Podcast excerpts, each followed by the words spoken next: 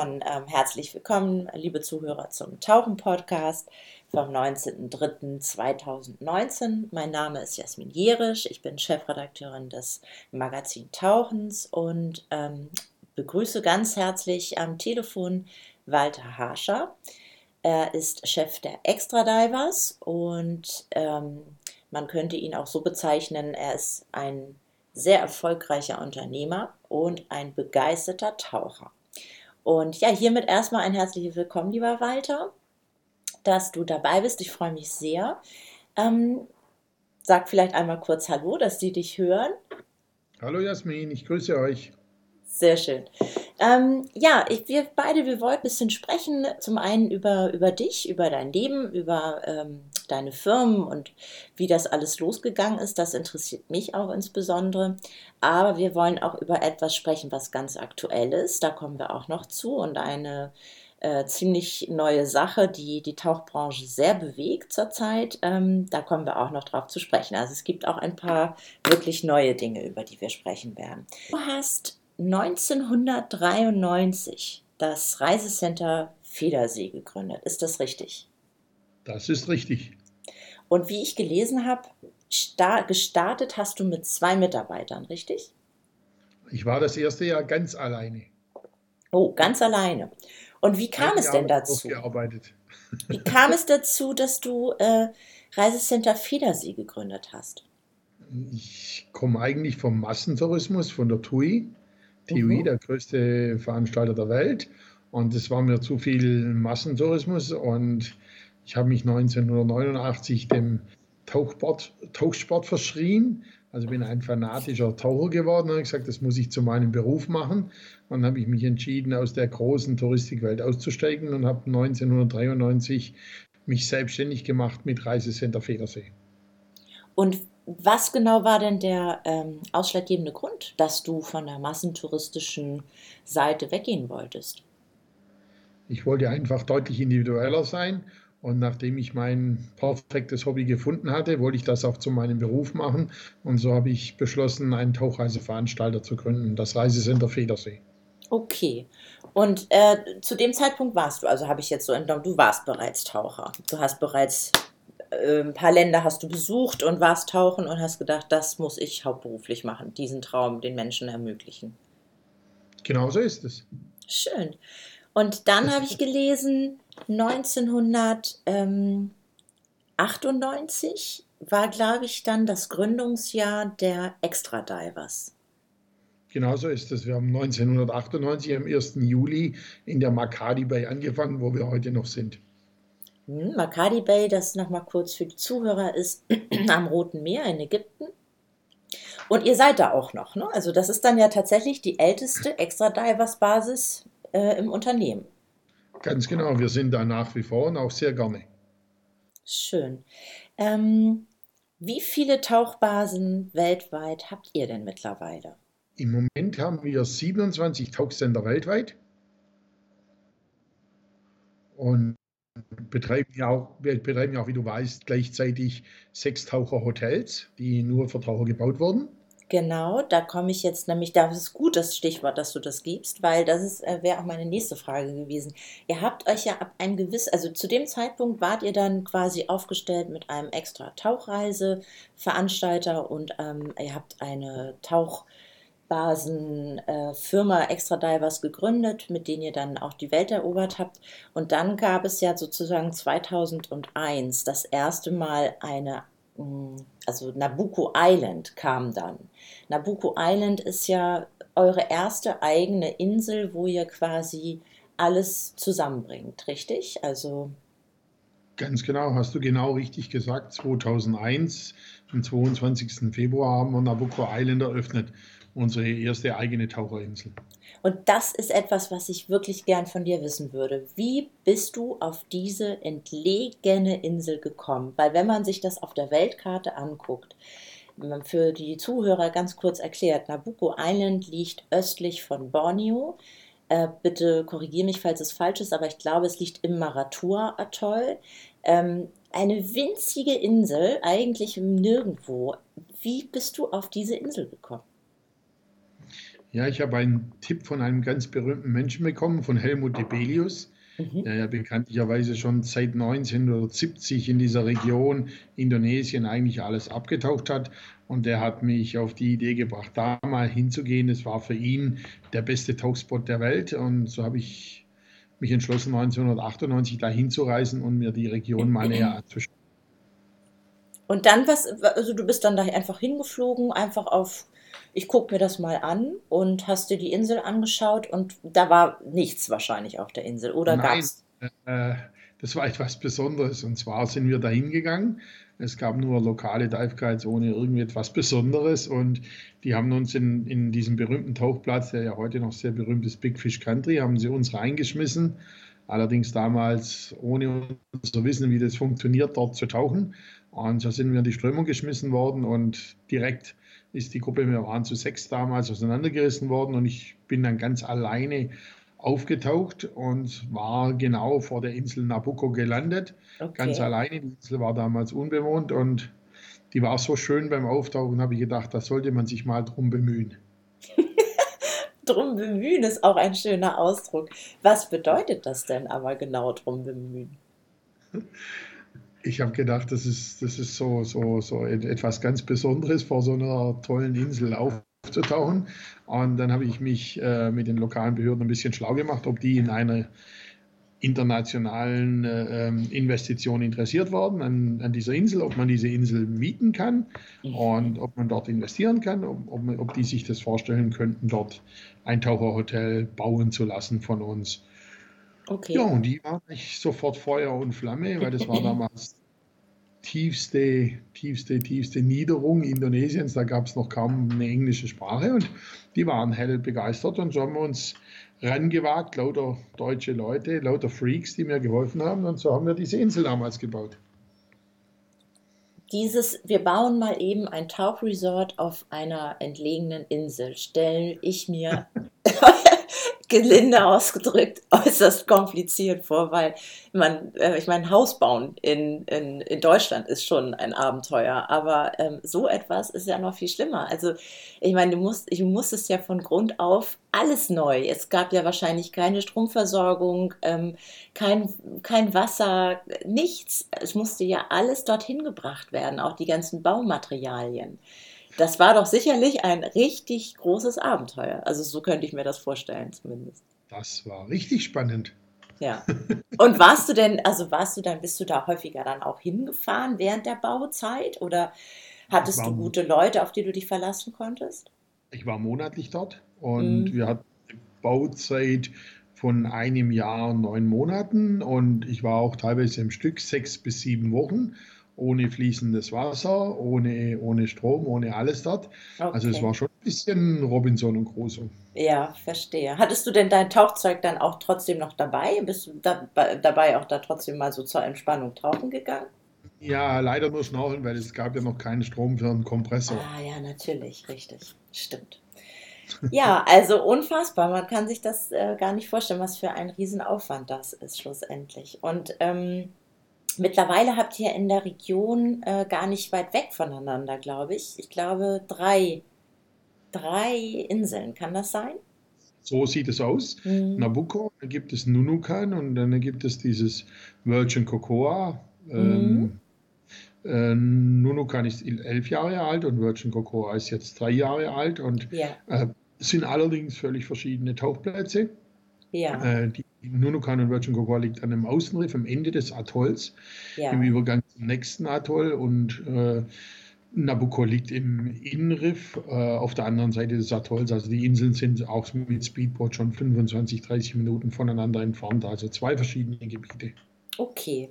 Und Virgin Cocoa, hast du gerade angesprochen, ist die ähm, jüngste und neueste Insel dort von euch.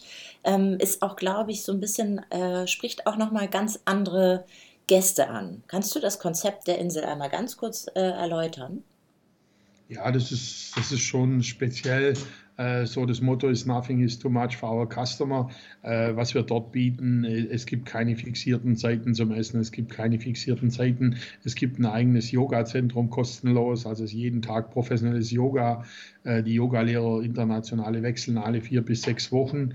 Äh, es ist schon ein sehr spezielles Gebiet. Wir bieten veganes Essen, wir bieten vegetarisches Essen. Der Kunde wünscht eigentlich, er läuft an der Küche vorbei oder durch die Küche durch, wünscht sich sein Essen. Also es ist ein mhm. sehr, sehr individuelles Konzept. Jeder Bungalow sieht nicht zum anderen Bungalow. Jeder Bungalow hat eigene Liegen. Mhm. Äh, ist einen biologisch betriebenen Swimmingpool, der ohne Chemie, aber Süßwasser ist. Mhm. Äh, es ist schon alles sehr, sehr, sehr speziell. Das ganze äh, Innenleben, das ganze Design ist schon sensationell gemacht. Das wurde nicht von mir gemacht, das waren Innen, Innenarchitekten, wo das gemacht haben, aber eben auch alles sehr biologisch gesehen, äh, sehr ökologisch gesehen. Äh, die Insel ist also ziemlich ursprünglich geblieben, aber wenn man dann die Sandstrände sieht, die nennt, nennt man dann schon Fünf-Sterne-Strände. Ja, herrlich, hört sich traumhaft an. Also könnte ich jetzt auch direkt hinlegen, ehrlich gesagt. Ähm, ja, das Konzept hört sich spannend an und glaube ich, trifft ja auch ganz gut den, den Zeitgeist. Ne? Es ist ja auch für viele so weg vom Alltag, heißt für viele ja auch tatsächlich äh, Yoga machen, be bewusste, gesunde Ernährung. Äh, vielleicht auch einfach mal zwei Wochen ohne Handy auskommen, ohne das digitale Leben sein. Ähm, hört sich sehr, sehr spannend an. Ich habe eine Sache auch gelesen, äh, die, die ich dich fragen wollte. Das hört sich alles so natürlich auch sehr erfolgreich an, was du auf die Beine gestellt hast. Und ähm, das äh, zeugt ja auch davon, dass ihr so groß und weltweit aufgestellt seid mittlerweile, dass das auch alles gut geklappt hat. Aber eine Sache habe ich gelesen, im Jemen da hattet ihr auch eine Tauchbasis und die musstet ihr ja. schließen. Die hatten wir sehr lange, über die war ich auch sehr glücklich. Ja. Für mich zählt der Jemen nach wie vor äh, zu einem der schönsten Reiseländer der Welt. Also so war es damals. Klar, man kann es ja schon seit fünf, sechs Jahren nicht mehr bereisen. Es war ein, ein, traumhaftes Land mit viel Geschichte, mit viel Landschaft, wahnsinnig guten Tauchrevieren. Es war ganz spannend. Es war das, äh, für mich das historischste Land, was ich je gesehen habe unglaublich interessante Esskultur. Also den Jemen möchte ich in meinem Leben nicht missen und daher bin ich auch so extrem besorgt über den Jemen, was da im Moment zugeht. Mhm. Aber den Jemen, den möchte ich in meinem Leben nicht missen. Das war eine sensationelle Zeit und ich habe den kompletten Jemen bereist. Und gastfreundlichere Leute habe ich noch nie in meinem Leben gesehen. Unsere ursprüngliche Leute. Also Jemen nach wie vor ein ganz, ganz tolles Land das mit dem Jemen ist natürlich so eine Sache. Ähm, du hattest auch mir mal erzählt, da haben wir uns auf einer Messe getroffen, dass äh, du auch eigentlich im Saudi-Arabien oder an Saudi-Arabien sehr interessiert gewesen wärst, aber ähm, es schlussendlich dann für dich doch äh, nach einem speziellen Erlebnis dann doch äh, klar wurde, dass das kein Land ist, in dem du äh, investieren möchtest. Das Kannst du das so ein bisschen erläutern, was da so ein bisschen die Problematiken sind? Ja, es, äh, zu dieser Zeit, wo ich im, im Saudi-Arabien war, war die Menschenrechtssituation extrem schwierig. Diese öffentlichen Hinrichtungen, wo jeder hingehen kann und Frauen müssen getrennte Swimmingpools wie Männer haben und äh, keine verheirateten Ehepaare dürfen kein Zimmer zusammennehmen. Die, die Saudis wollten zwar gerne, dass ich da investiere, aber äh, das, das geht gegen meine Prinzipien und darum habe ich damals gesagt, mh, hm, das müssen wir lassen. Auf der anderen Seite muss ich auch sagen, Tourismus ist etwas, wo ein Land transparenter macht und beobachtungsfähiger macht, sodass auch Menschenrechte deutlich mehr geachtet werden. Ähm, Saudi-Arabien zu bereisen war hochinteressant für mich, äh, war mhm. Tauchtourismus eine sensationelle Sache. Also ich habe unglaublich tolle Tauchgänge dort gemacht, mhm. wahnsinnig gut, also in, in ein paar Tagen, was ich gesehen habe, aber äh, es war zu dieser Zeit noch nicht so weit das Land, um um sich zu öffnen. Und im Moment gibt es wohl auch wieder Bestrebungen, es zu öffnen, aber man weiß durch die Sache mit Jemen und so weiter, könnte ich das moralisch nicht machen, da zu investieren. Ja, das ist natürlich traurig, weil wie du schon sagst, die ja eine wahnsinnig lange Küste am Roten Meer haben. Ich hm. möchte gar nicht wissen, wie viel ta traumhaften Tauchplätzen wahrscheinlich. Also ähm, wer weiß, was die Zukunft bringt. Man kann das ja nie abschätzen. Ähm, 2011 gehen wir noch mal einen Schritt weiter. Ähm, kam ein ganz neuer Aspekt hinzu bei euch. Ihr habt das erste Tauchsafari-Schiff äh, in Oman ähm, vom Stapel ähm, sozusagen gelassen, dieser Man Explorer. Damit begann ja dann auch tatsächlich so äh, auch ein, ein weiterer ähm, Schwerpunkt für euch, nämlich Tauchsafaris unter eurer eigenen Flotte. Also ihr habt die Flotte ja auch bisher auf drei Schiffe, meine ich, ausgebaut. Ne? Ähm, erzähl mal, wie ihr da, also wie kamst du auf den Gedanken, Mensch, ähm, Tauchbasis alleine reicht nicht, wir brauchen jetzt auch ein, ein eigenes Tauchschiff. Wie kam die Idee dazu? Ja, weil ich ein total, totaler Fan bin vom Oman, auch nach wie vor. Mhm. Und wir ja doch bei einer Küstenlinie für von weit über 1200 Kilometer. Und die Infrastruktur an, an, an Städten und Hotels ist ja im Moment toi, toi, toi immer noch nicht vorhanden. Es gibt also in einer kleinen Bucht in, in Ägypten gibt es mehr Hotelzimmer wie im ganzen Oman. Also der Oman ist nach wie vor sehr homogen, also sehr sparsam mit, mit, mit touristischen Ansiedlungen. Mhm. Daher war es klar, dass man viele Tauchplätze nur mit einem Safari-Boot erreichen konnte. Und ich habe mich dann mit dem Tourismusministerium zusammengesetzt und habe denen gesagt, schaut, das ist das Konzept, das möchte ich haben, äh, sodass wir an entlegene Tauchplätze kommen. Es gibt, auch, gibt auch sehr entlegene Plätze, auch Inseln und so weiter. Und das Tourismusministerium hat es sofort abgenickt und dann haben wir uns an die, haben wir uns angemacht, in, in Ägypten ein Boot zu kaufen, ein Stahlboot. Das war uns wichtig, weil die Plätze ja auch sehr unbekannt waren, stabiles, sicheres Boot. Mhm. Und haben das eingesetzt und das ist eigentlich ein absoluter Bestseller wo, wo, wo sensationell gebucht ist und die Leute auch äh, spektakulär begeistert zurückkommen, weil es sind eben Gebiete, die wir im Roten Meer nicht haben. Wir gehen jetzt derzeit im Winterbereich gehen wir speziell auf, auf Buckelwale, auf alle Walarten, die, da, die auch tatsächlich vorhanden sind, auf riesige Schulen von, von Delfinen und so weiter. Und wir haben im Haupstengebiet um Muscat, was ja eher das bekanntere Gebiet ist, mhm. wo September, Oktober November sich die, die Walhaie sehr gerne in größerer Anzahl aufhalten. Also so gibt es zwei sehr spektakuläre Gebiete mhm. und Zwischengebiete mit Wracks, die noch kaum betaucht sind.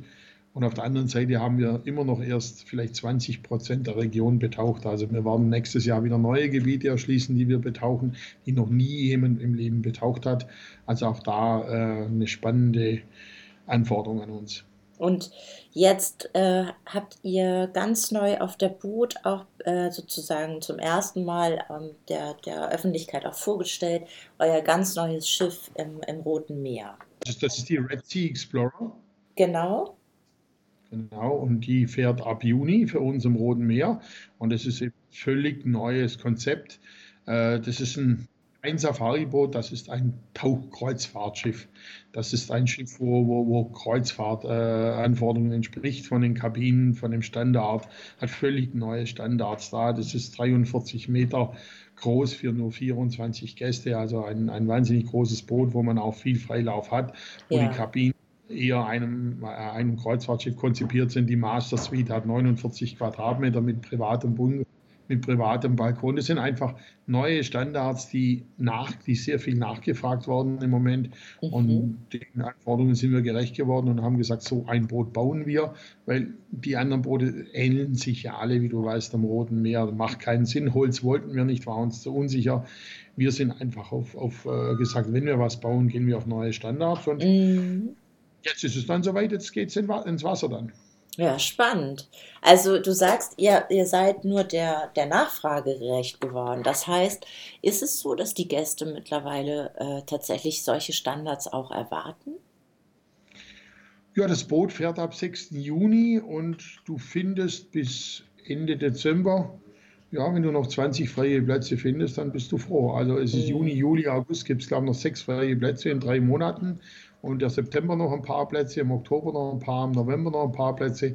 Also man sieht, dass die Nachfrage da ist und was wir natürlich auch gemacht haben, wir gesagt, wir müssen nicht nur luxuriös sein, sondern auch Preis, Preisakzeptanz äh, erreichen. Also das heißt, wir liegen nicht wirklich über anderen Tauch-Safari-Booten mit unserem Boot. Wir sind nicht wirklich teuer, obwohl wir ganz, andere, äh, ganz anderen Anforderungen gerecht werden. Also das ist schon eine ganz spektakuläre Sache.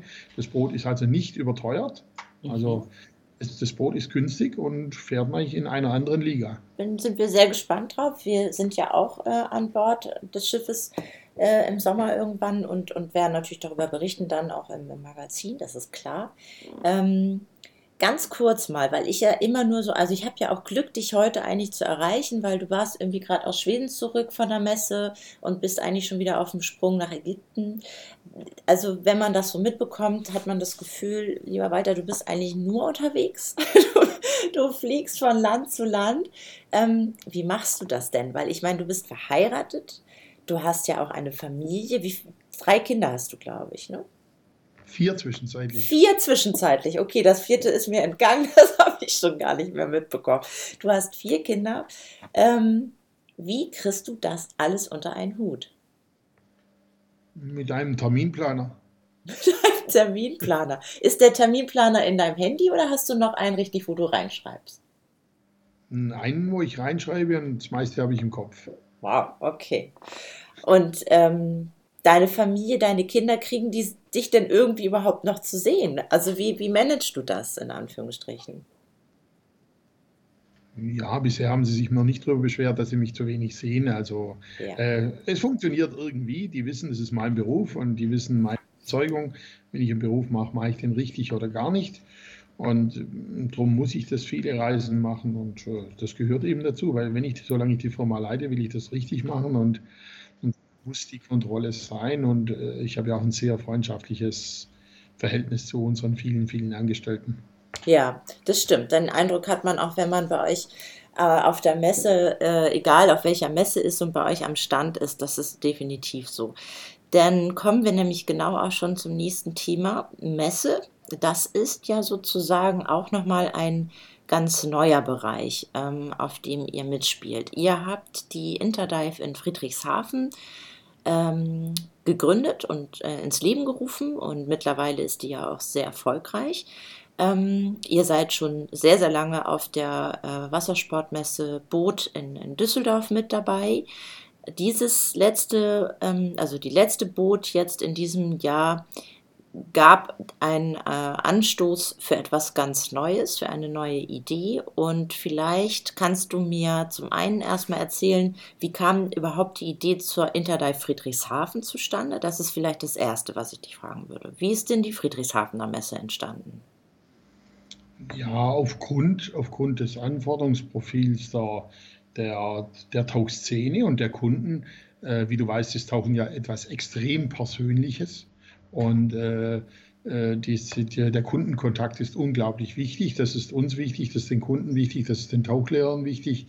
Äh, dieses Get-Together-Gefühl ist, ist schon unglaublich wichtig. Und wie du selber siehst, ihr seid ja auch äh, in Friedrichshafen. Äh, das Gespräch ist das Wichtigste, was es in Friedrichshafen gibt. Dieses Zusammenkommen, dieses Wiedersehen und so weiter. Man ist ja eine, eine, eine fast eine Vereinigung, würde ich schon sagen. Und ein, eine Sekte, man sieht sich unglaublich oft und gerne. Und so ist es mit den Kunden genauso. Und wo hast du andere Möglichkeiten, dein, deine Kunden zu begrüßen, mit ihnen das Schwätzchen über das Wehwehchen, über alles Mögliche zu unterhalten, wie auf einer Messe. Und äh, wir haben gesagt, für Süddeutschland und für Österreich, Schweiz ist es so weit nach Düsseldorf zu gehen. Und äh, diese Messe war, war, war eben auch zu voll in früheren Jahren. So hatte man eigentlich keine Zeit für die Kunden. Und ich gesagt, wir wollen eine gepflegte Messe haben, wo wir Zeit für unsere Kunden haben, wo wir uns um die Kunden bemühen können, wo die Kunden auch Zeit haben, sich um alles zu kümmern rund ums Tauchen, um Verbände, um, um Reiseveranstalter, um Tauchbasen, alles, was rund ums Tauchen dazugehört. Und das hat sich in Friedrichshafen angeboten und dass es natürlich so ein Riesenerfolg wurde, das hätte ich selber nicht gedacht. Und also es macht wirklich nur Spaß, diese Messe zu sehen. Wir sind auch jetzt bereits für September die komplette Messe ausgebucht. Es gibt keine Stände mehr und die, die Nachfrage von, von Kunden ist immens. Ja, das hört sich sehr gut an. Und jetzt erzähl mir doch mal, dein, wie, seit wie vielen Jahren seid ihr auf der Boot? Kannst du das sagen ungefähr? Seit 25 Jahren. Boah, Wahnsinn. Okay. Das heißt, kannst dir auch vielleicht mal ein Feedback geben. Was glaubst du, wie hat sich die Boot verändert? Ja, die, die, die, die Boot war auch mal vor, vor, vor 15, 20 Jahren ein, ein Treffen unter Freunden, wurde ich gesagt. Die Halle 3 war ein, ein Treffen unter Freunden. Sie war lang nicht so kommerzialisiert, äh, wie sie heute ist. Man hatte eine Zeit für das Schwätzchen und, und man, man hatte eine Zeit für ein Späßchen, sage ich immer mal wieder. Äh, Socializing war angesagt und so weiter und so fort. Aber irgendwann wurde die Boot halt sehr, sehr, sehr, sehr kommerziell. Äh, die Boot hat hat an vielen Schrauben gedreht, was ich nicht ganz verstanden habe. Einfach ein kleines Beispiel. Wir nehmen in Friedrichshafen 7 Euro Eintritt, dass die Kunden eigentlich lächeln und immer sagen, das ist doch zu billig. Ähm, aber heute geht ein Taucher auf ein Boot und will eigentlich einfach nur Freunde sehen und muss 25 Euro Eintritt zahlen. Da merken wir schon, dass es vielen Leuten aufgestoßen. Der Kommerz ist vielleicht ein bisschen zu viel in den Vordergrund gerückt. Du hast dir dann auf der letzten Boot ja Vielleicht kannst du mal sagen, woher dieser Gedanke kam. Plötzlich war dieser, diese Idee bei dir geboren. Du hast gesagt, Mensch, wieso nicht eigentlich eine eigene zweite Interdive äh, vor der Boot machen für Taucher, eine Tauchmesse für Taucher, von Tauchern auch gemacht. Ähm, wie kam es dazu und zu dieser Idee? Ja gut, äh, wie du ja weißt, äh, bin ich ja auch in der Branche beliebt und viele Mitaussteller haben mich angesprochen, Mensch Walter, lass uns doch eine eigene Messe machen, äh, was uns England vorgegeben hat, was uns Frankreich, was uns Schweden vorgegeben hat, was wir in Friedrichshafen vorgemacht haben. Ähm, eine, eine Randerscheinung einer Hauptmesse mit Booten, die Taucher wollen eben keine Randerscheinung sein. Wir fühlen uns nicht so als eine Randerscheinung, aber der eine oder andere sagt halt doch, ihr seid nur die Randerscheinung einer Bootsmesse. Wir haben eigentlich mit, mit, mit Motorjachten mit 30 Millionen nicht wirklich viel zu tun. Und äh, man war da schon so eine, so ein bisschen so eine Randerscheinung, weil viele kommen eben nur in die Taucherhalle und dann waren halt auch 25 Euro für den Normalsterblichen, äh, der sich eben nur Ägypten oder Mittelmeer leisten kann, über das wir uns sehr freuen. Aber für den Kunde war es schon bitter, zu zweit Eintritt und Parken dann bei 60 Euro zu sein.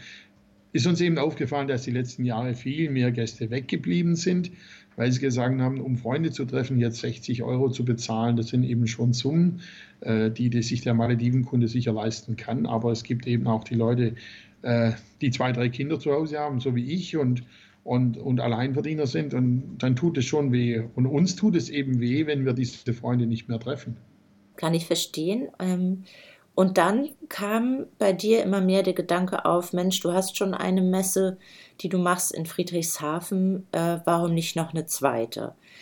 Und jetzt steht, soweit ich das äh, weiß von dir, ja fest, äh, diese Messe wird stattfinden. Äh, sie heißt auch Interdive und wird in Frankfurt stattfinden. Kannst du mir jetzt noch mal ein paar Infos dazu geben? Genau so ist es. Also nochmal am Rande. Äh, auch diese Frankfurter Messe findet deswegen statt, weil die Taucherszene gesagt hat, sie können sich neun Tage nicht mehr leisten. Ähm, weil neun Tage, das heißt zehn Übernachtungen in einem Düsseldorf, was eh schon voll ist von den ganzen Yachtausstellern. Es ist nicht die Bettenanzahl da. Und wir müssen ja schon auch in unserer Branche die Kleinen sehen, die extremst wichtig für uns sind, diese kleinen Basen im Mittelmeer, die nur vier Monate Geld verdienen können und so weiter. Und das, die Minimumanforderung an einen Stand in Düsseldorf mit Nebenkosten lag zwischenzeitlich bei 6.000 Euro. Das kann sich eine One-Man-Show aus dem Mittelmeer nicht mehr leisten und diese Leute konnten nicht mehr kommen. Und diese Leute sind extrem wichtig für dich, für mich, für die ganz komplette Branche, weil das gehört zu unserem tollen Umfeld dazu. Die Großen, die Kleinen, sie gehören alle zusammen. Das konnte man sich nicht mehr leisten in, in, in Düsseldorf aufgrund der ganzen Nebenkosten, alles, was da anfiel. Und dann waren eigentlich auch die Kunden für die Leute nicht mehr da unter der Woche. Und so war einfach auch die Idee geboren, eine kürzere, spannende Messe zu machen. Der Wunsch war da von der kompletten Branche vier bis fünf Tage. Und dann wurde ich gefragt, ob ich mir das zutrauen so kann. Und ich gesagt, da habe ich viel Spaß dran sogar. Sowas bin ich hoch motiviert. Und so war Frankfurt geboren. Und die findet statt vom 15. bis zum 19. Januar 2020. Frankfurt in der Halle 11 in einer absolut sensationellen Location. So, und die sensationelle Location, beschreib mal, was genau, was, was, was ist denn für dich eine sensationelle Location? Was muss die haben? Wir, die Taucher, die eigene Szene hat ihren eigenen Eingang in dem Portalhaus in Frankfurt, was wirklich berühmt ist, auch architektonisch. Äh, wir haben eine super tolle, helle Halle, wahnsinnig schöne Halle. Äh, jedes Handysystem funktioniert in dieser Halle. Äh, das ist alles neu, das ist toll gestaltet. Also wir können uns als unseren Sport komplett dem Kunden darstellen mit unseren Ideen und so weiter und sind einfach kein Nischenprodukt. Das war uns sehr wichtig. Wir wollten eine eigene Messe. Zu dieser Zeit, an diesem Wochenende, findet keine Messe in, in Frankfurt statt. Mhm. Sprich, in Frankfurt sind nur die Taucher und das finde ich schon alleine begeisternd, dass wir in Frankfurt diese Tauchermesse machen können. Und äh, dann gibt es eine schöne Halle, wo wir uns, äh, also wo die Taucher sich alle treffen können, äh, wo die ganzen Stände sein werden. Ähm, planst du denn äh, auch eine Bühne oder was wird es für ein Rahmenprogramm noch geben dazu? Nein, wir, wir planen sogar zwei Bühnen. Also eine speziell, es wird einen äh, abgetrennten Fotobereich geben für die ganze Fotoprofessionals ähm, mit einer Bühne für die Fotografie.